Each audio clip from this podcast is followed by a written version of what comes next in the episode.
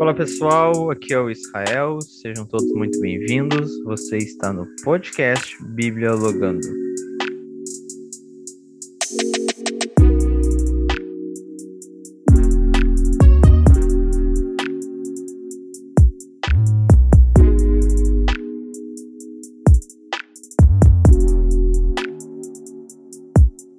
Fala pessoal, tudo bem com vocês? Eu espero que sim. Estamos iniciando mais um Bibliologando podcast para mais uma vez estarmos falando sobre as escrituras e assuntos da fé cristã. No episódio de hoje, nós vamos conversar sobre os mistérios de Deus. Exatamente. O episódio de hoje é para você sair daqui com a cabeça explodindo de tanta doideira a respeito das Sagradas Escrituras. E para essa, essa conversa, eu convidei um cara que muitos que ouvem o Bibliologando podcast pediram, e também um amigo meu, um cara que tem o costume de deixar seus seguidores no Twitter com a cabeça explodindo de tanta informação. E eu gostaria de apresentar para vocês meu amigo Abner Pereira. Seja bem-vindo, se apresente aí para a galera poder te conhecer. Valeu, Israel. Muito, muita honra aqui de estar contigo e podendo fazer parte desse teu novo projeto né, de, de podcast. E não sei se eu sou o primeiro, segundo, terceiro, quarto. Não, primeiro não sou porque eu sei que já teve outros, mas sou um dos, dos primeiros aí dessa. Um dos dessa, primeiros dessa, dessa jornada toda. É. Então, uma honra aí para mim. E, e, é isso. Vamos, vamos ver quais são os mistérios de Deus, né? Que ele preparou. Eu sou um cara que gosta de, de mistérios. Me apresentando também, né? Aqui sou aqui de Gravataí.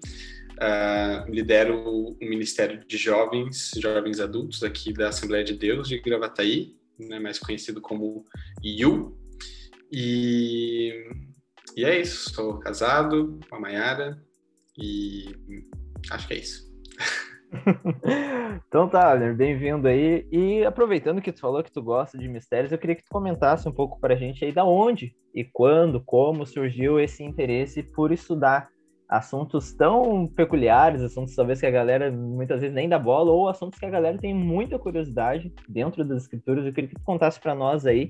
É, eu sei que tu fala muito sobre escatologia, no Twitter também fala sobre anjos, e eu queria que tu comentasse um pouco aí da onde surgiu é, esse interesse por estudar esses assuntos. Então, Israel, é, é até um pouco contraditório porque a gente sempre, quando a gente vai falar sobre escatologia, né, é, de forma séria, de forma bíblica, a gente sempre é, bate assim nessa coisa da curiosidade, né, de que ah, a, a escatologia não é para te responder é, curiosidade, só para te saciar curiosidade, né? A Bíblia não é só para te saciar curiosidade. Mas querendo ou não, eu acho que todo mundo que se interessa um pouquinho sobre esses assuntos, no início pelo menos, né, é um pouquinho de curiosidade, é um pouquinho de saber é, sobre algo que ou não se fala muito em pregações, né, não, não, não se tem tanto espaços na, na própria igreja para se falar sobre esses assuntos. Então, é, quando a pessoa descobre que existe toda, um, toda uma janela né, de informações na Bíblia que talvez não são tão expostos é, é, diariamente ou na, nos cultos, a pessoa fica curiosa. É, mas é claro, isso é uma fase, né? A gente fala que depois dessa fase da curiosidade, a pessoa tem que então é, enxergar esses assuntos que são tratados de forma séria, de forma bíblica, né? E de forma com muito, com muito é, respeito e temor também, né? Para não ir por uma via só de especulação, por uma via só de imaginação, né? Mas de forma séria e embasada na Bíblia. Mas, como todas essas pessoas, que né, eu acho que uh, todas elas iniciam por aí, uh, eu sempre fui também muito curioso né, sobre esses assuntos. Sempre gostei de de, de, discutir o, sexo dos anjos, né? Como a gente fala, assim, discutir as coisas que talvez não são tão claras na Bíblia e sempre gostei de conversar com outras pessoas sobre as possibilidades, né? De ah, a Bíblia não fala sobre isso, mas né? O que que pode ter acontecido? O que que então eu sempre fui esse cara assim, né? Que gostei claro, né, guardadas as, guardadas as devidas heresias, dentro de um ambiente seguro, onde a gente pode conver, conversar sem julgamentos, né, e, e, a gente vai sair dali sabendo que é, o que é só imaginação e especulação fica só em imaginação e especulação, e a gente não vai fazer disso doutrina, mas onde sempre tinha um ambiente seguro de conversa, eu gostava de discutir essas coisas. Então, desde cedo foi isso. É, gostar de ver na Bíblia é, pontos que talvez né, é, não estão tão cravados assim, o que é o que não é, e gostar de conversar com as pessoas o que, que elas acham sobre, sobre esses assuntos, né? E dentre eles é, entra então assuntos que por dois milênios não se fecharam ainda, né? De, de uma concordância geral da igreja, né, do que, que realmente é, entra escatologia, é, entra a angelologia, né, entram esses temas que são mais são mais discutíveis assim. É claro que talvez toda a área da teologia tem os pontos que até hoje existem é, divergências, né? Algumas divergências são bem minoritárias, é só a galera que quer ser do contra mesmo, né? Mas existe toda uma o que a gente chama de ortodoxia, né? Que é toda uma uma, uma maioria, toda uma tradição da igreja que concorda com um assunto e talvez só uma minoria crítica que vá para o outro lado. É, mas existem outros assuntos que são esses de escatologia, angelologia, que não existe muito uma maioria, né? E, ou às vezes até mesmo a história da igreja se divide bastante, né? Por longos períodos se creu de uma forma e por, outro, por outros longos períodos se creu de outra forma. Então, desde o início, né, gostei disso. É, até no início da minha adolescência, o que mais me pegava não era nem tanto escatologia e angelologia, isso surgiu um pouquinho depois. O, o, no início mesmo foi a questão mais da, da, das teorias de origem do universo, né? Então, todo aquele assunto sobre criacionismo, é, evolucionismo, né? Então, eu era ali um piá de, de 13, 14 anos e estava ali metido em em fóruns no, de comunidades no Orkut, né, na época, né, os, os, fóruns, a, não, tinha o fórum e tinha os tópicos, né, que daí eram as, os, os, os, grupos ali de discussão, e aí eu entrava nas comunidades lá e discutia com a galera, discutia com gente que já tinha mestrado, doutorado em, em biologia, em geologia, e, e, eu ali, um piá de 13, 14 anos, discutindo com ele sobre essas coisas, né? Tentando defender ali criacionismo, tentando defender. Cheio e aí eu fico me perguntando, né? Cheio dos argumentos, é. Cheio de, de, de, vídeo no YouTube que eu assisti do, do doutor Adalto Lourenço e, e os caras lá com mestrado, doutorado. Eu não sei quem era mais...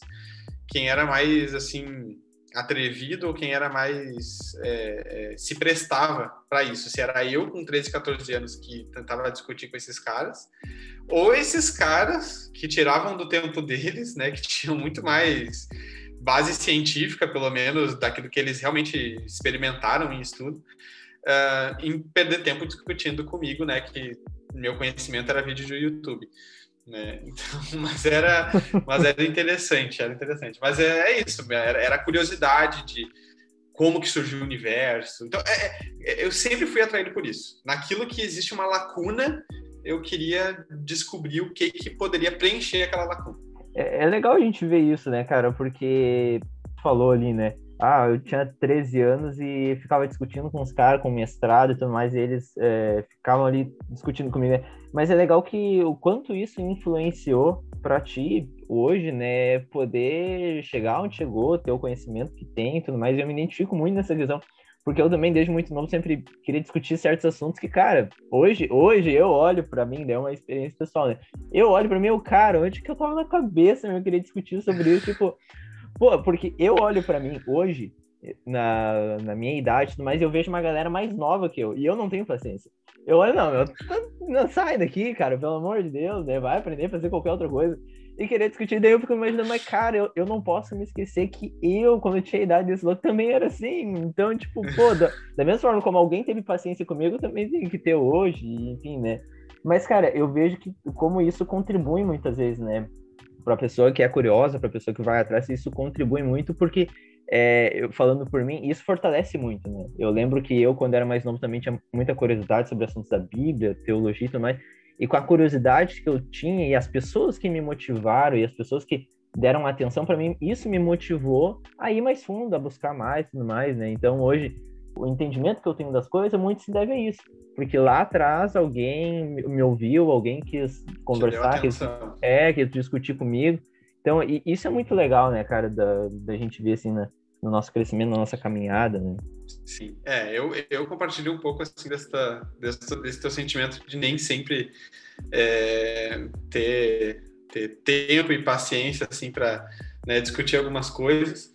Mas é isso. É, se eu continuei perguntando, se eu continuei é, indo atrás, é porque alguém lá, até mesmo esse, esse combate, essa, esse, esse, esse argumento contrário, né, é que me deu ainda mais é, motivos para buscar mais, então. Né? Já que esse cara está dando esse argumento que eu não consigo é, bater de frente, então eu preciso continuar no meu, na minha busca por conhecimento. Né? Talvez se o cara não tivesse tido saco, eu ia achar que eu já sabia de tudo, não ia buscar mais e ia ficar por isso, né? É, mas é isso. Às vezes até na, na, naquele, naquela época, muitas vezes até o, o lado que eu estava defendendo era um lado correto, mas eu não tinha capacidade de argumentar, né? Eu não tinha condições de, de, defender com os argumentos que eu tinha. Né? Uh, então é isso que às vezes a gente tem que também separar, né? Por mais que a gente possa estar defendendo o lado certo, digamos assim, né? Ah, eu quero defender a Bíblia, eu quero defender a, a, a relevância das escrituras. Tá, beleza, tu está defendendo algo digno, algo certo, mas tu tem a capacidade argumentativa para defender isso, não, não basta só a intenção ser correta, né? Tu tem que ter a capacidade de, talvez, num debate, tu conseguir trazer os argumentos. E daí, isso, para isso, precisa de humildade, para reconhecer que eu não, Exato. eu preciso buscar mais. Mas, cara, vamos lá então, assim, já que a gente está falando sobre isso, né? Tu já falou um pouco aí que tu curte tanto a ideia da criação do mundo, anjos, é, escatologia e tudo mais. Eu queria te fazer então uma pergunta assim, que, cara, qual é a importância, né, da gente estudar esses assuntos que vamos dizer são os mistérios da Bíblia, né? Desde a natureza dos anjos, escatologia, a natureza de Deus, a criação do mundo, qual a importância da gente estudar todos esses assuntos?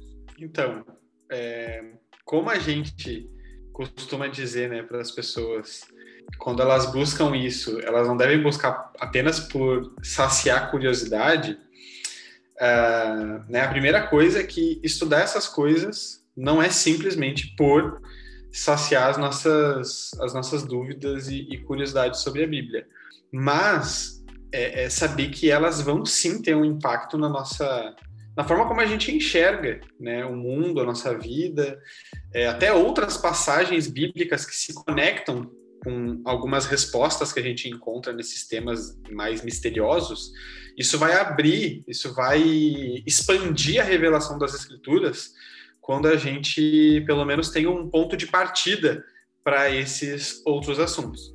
A gente não pode esquecer que a gente é muito influenciado assim por, por uma visão é, moderna, é, pós-iluminista, né, que é muito cética em relação às coisas e a Bíblia, ela é, é, foi escrita por pessoas que estavam muito conectadas com um lado mais sobrenatural, um lado mais místico, né? uma, uma visão de mundo mais espiritualizada.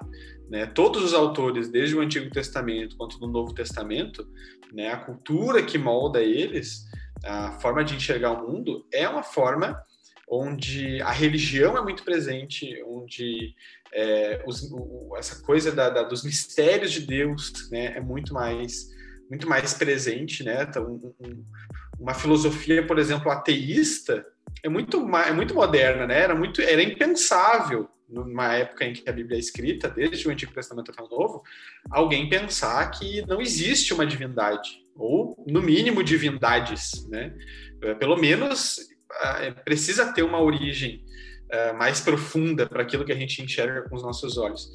E, e, é importante, na verdade, essa busca pelos mistérios de Deus é uma busca por se conectar com a forma de pensar dos autores bíblicos.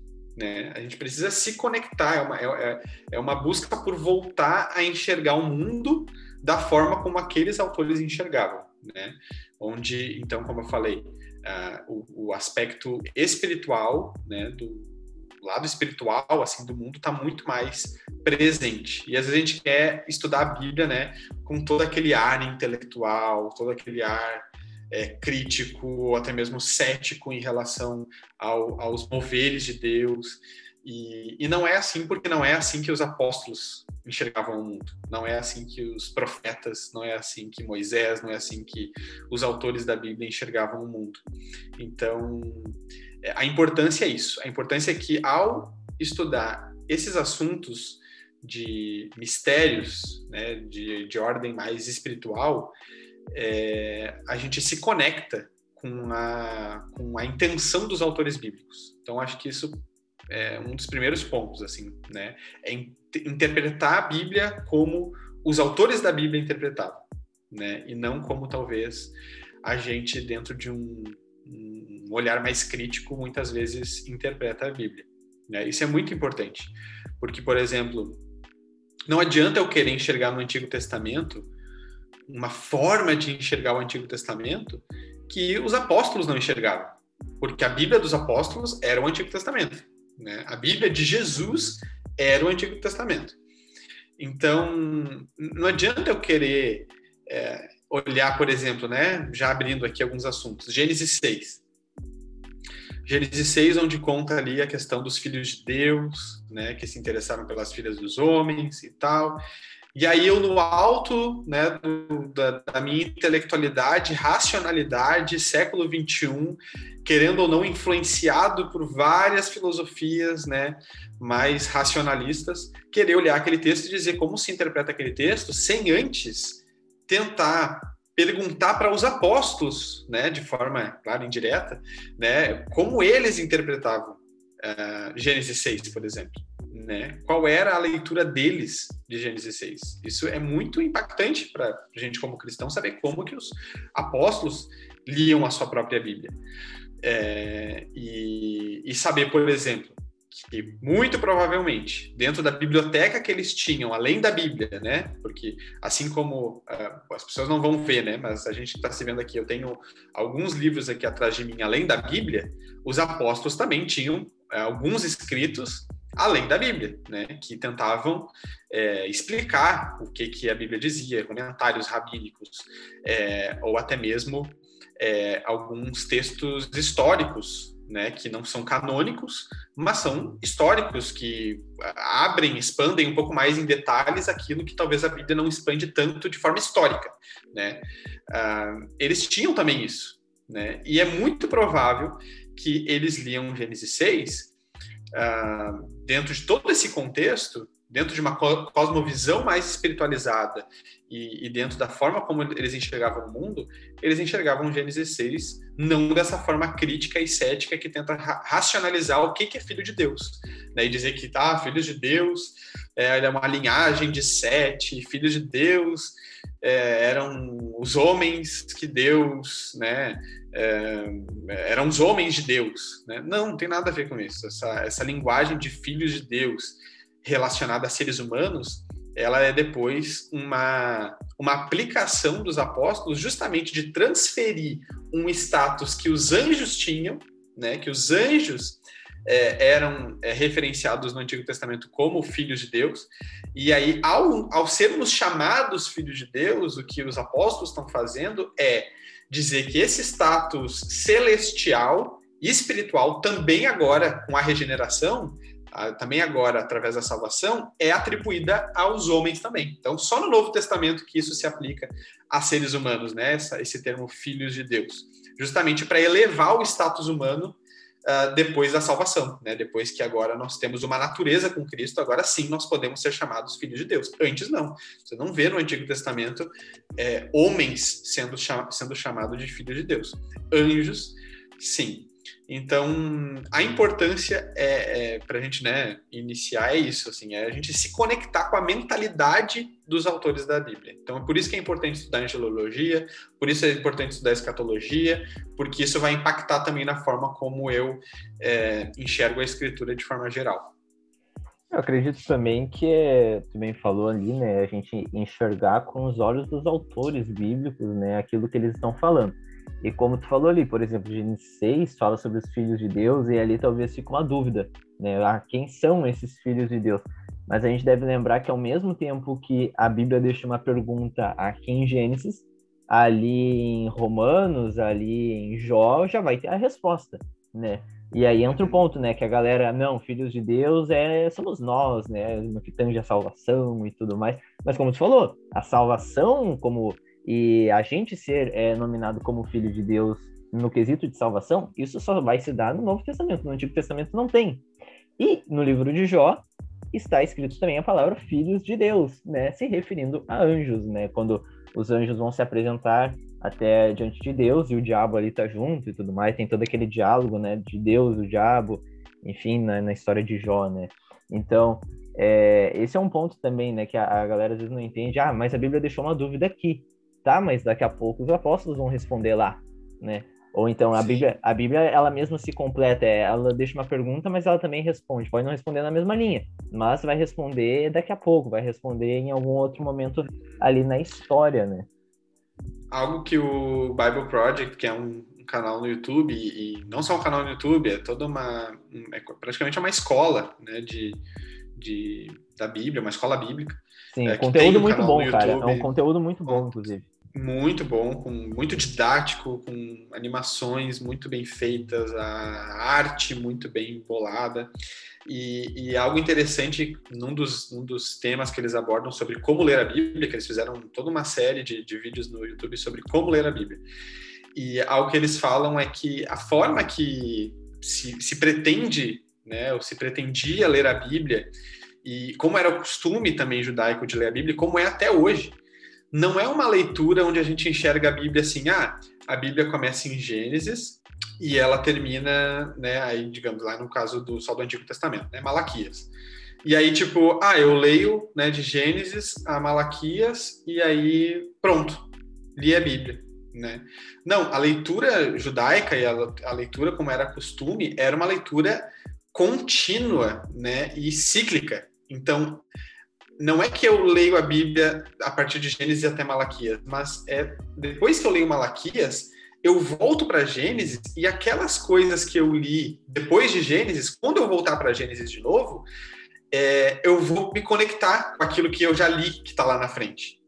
Então, o, os autores da Bíblia até esperam que seja isso que a pessoa faça quando eles vão é, escrever algumas coisas, eles não dão todas as respostas, né, ou não esmiuçam uh, num texto só, porque, por exemplo, o autor de um, um, um profeta, né, que escreveu alguma profecia, ele espera do, do seu leitor que ele já esteja lendo já Gênesis, que ele já esteja lendo o Pentateuco, que ele já esteja lendo outros escritos, que não é necessário que ele esmiúce aquele assunto como o leitor fosse um leigo.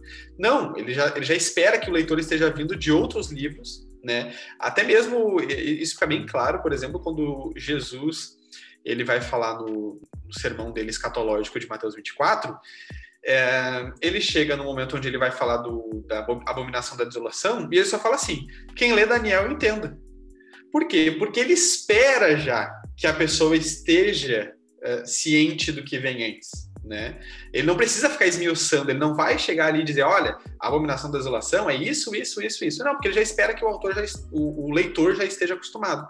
No Antigo Testamento é a mesma coisa, então é, é corroborando com aquilo que tu falou, de que às vezes uma pergunta está aqui, mas uma resposta está ali, é isso, porque às vezes o, o, autor ele já espera que tu vá fazer uma leitura cíclica e contínua, onde tu vai encontrar a resposta depois.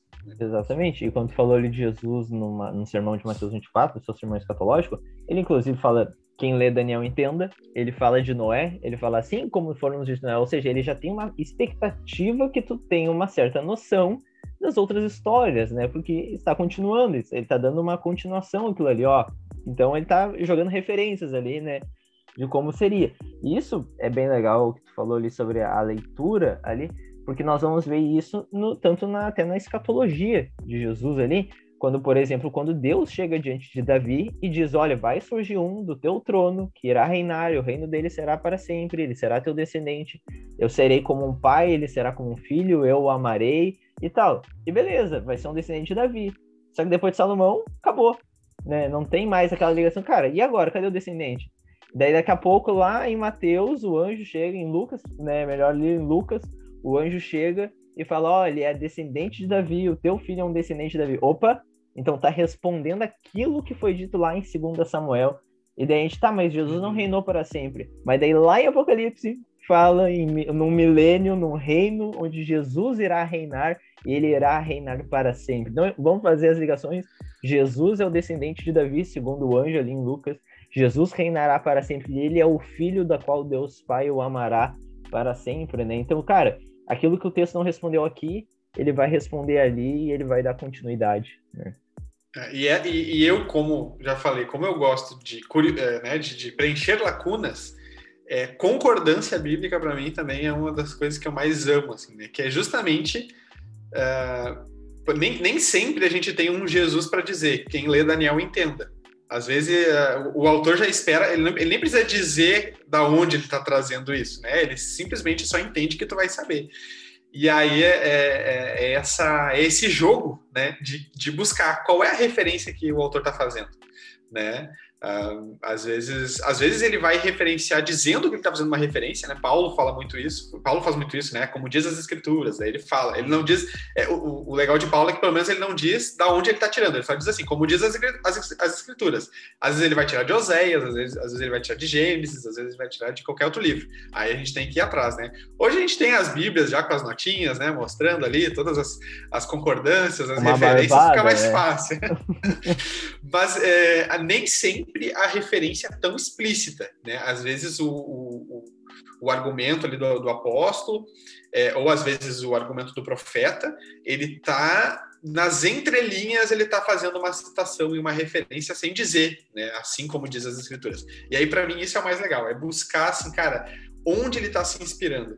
E aí, quando a gente vai lendo a Bíblia, é, por exemplo, como a gente leu agora há pouco tempo, a Bíblia em um mês, né? É, eu até né, demorei, estou demorando ainda um pouco mais, porque não cheguei ali nos, nos, profetas, e aí é o meu ponto fraco, né? Meu, meu, meu tendão de Aquiles é, chegou nos profetas, eu não consigo ler rápido. É, tem que parar e me aprofundar. E aí, tipo, aí já eu me perdi na, ali eu me perdi na leitura bíblica em um mês. Até ali tava tranquilo, né? Tava tocando, chegou nos profetas. Porque a gente vai lendo e a gente vai vendo que tudo que vem depois é uma construção em cima do que foi já estabelecido antes. Então, até mesmo, por exemplo, os profetas, quando eles vão falar de, de coisas escatológicas do futuro, é, eles não estão assim simplesmente trazendo uma revelação do nada. É, Deus acrescenta a revelação baseado em algo que já tinha sido estabelecido antes, né? Baseado, por exemplo, é, na escatologia de Moisés, né? No final de Deuteronômio, é, Moisés ele faz ali um discurso bem escatológico, né? E até a defesa do Joel é, no livro que vai ser lançado agora pela base, que é de, de Sinai a Sião, ele vai abrir bastante isso, né? De que toda a escatologia, na verdade, é, depois do, do, do Pentateuco, está baseado em Moisés. Claro que Deus vai expandindo a revelação, mas ali está a base, ali está a base da escatologia, é o discurso de Moisés no final de Deuteronômio. Então a gente, a gente vê que as coisas não estão na Bíblia é, né, simplesmente por, por estar, mas é uma construção, é algo que está sendo construído e que tem sempre uma referência naquilo que, foi já, que já foi dito antes. Então, para mim, a concordância bíblica é muito legal, assim, de tentar descobrir uh, do que está sendo baseado, né? Porque muitas vezes não está tão explícito assim. Sim, legal. Eu tenho até uma imagem, eu não sei se tu já viu, acho que tu já deve ter visto, que são várias linhas se conectando, né? Que são as referências bíblicas. Daí cada linha é uma cor eh, que remete a uma uma profecia, uma promessa, uma que já se cumpriu, que está para cumprir, que está conectada na Bíblia. Cara, é muito legal de ver isso. E enquanto tu falava sobre isso, cara, sobre a... sempre acontece algo que já foi dito, algo que já foi é, anunciado nas escrituras, as escrituras estão sempre se cumprindo.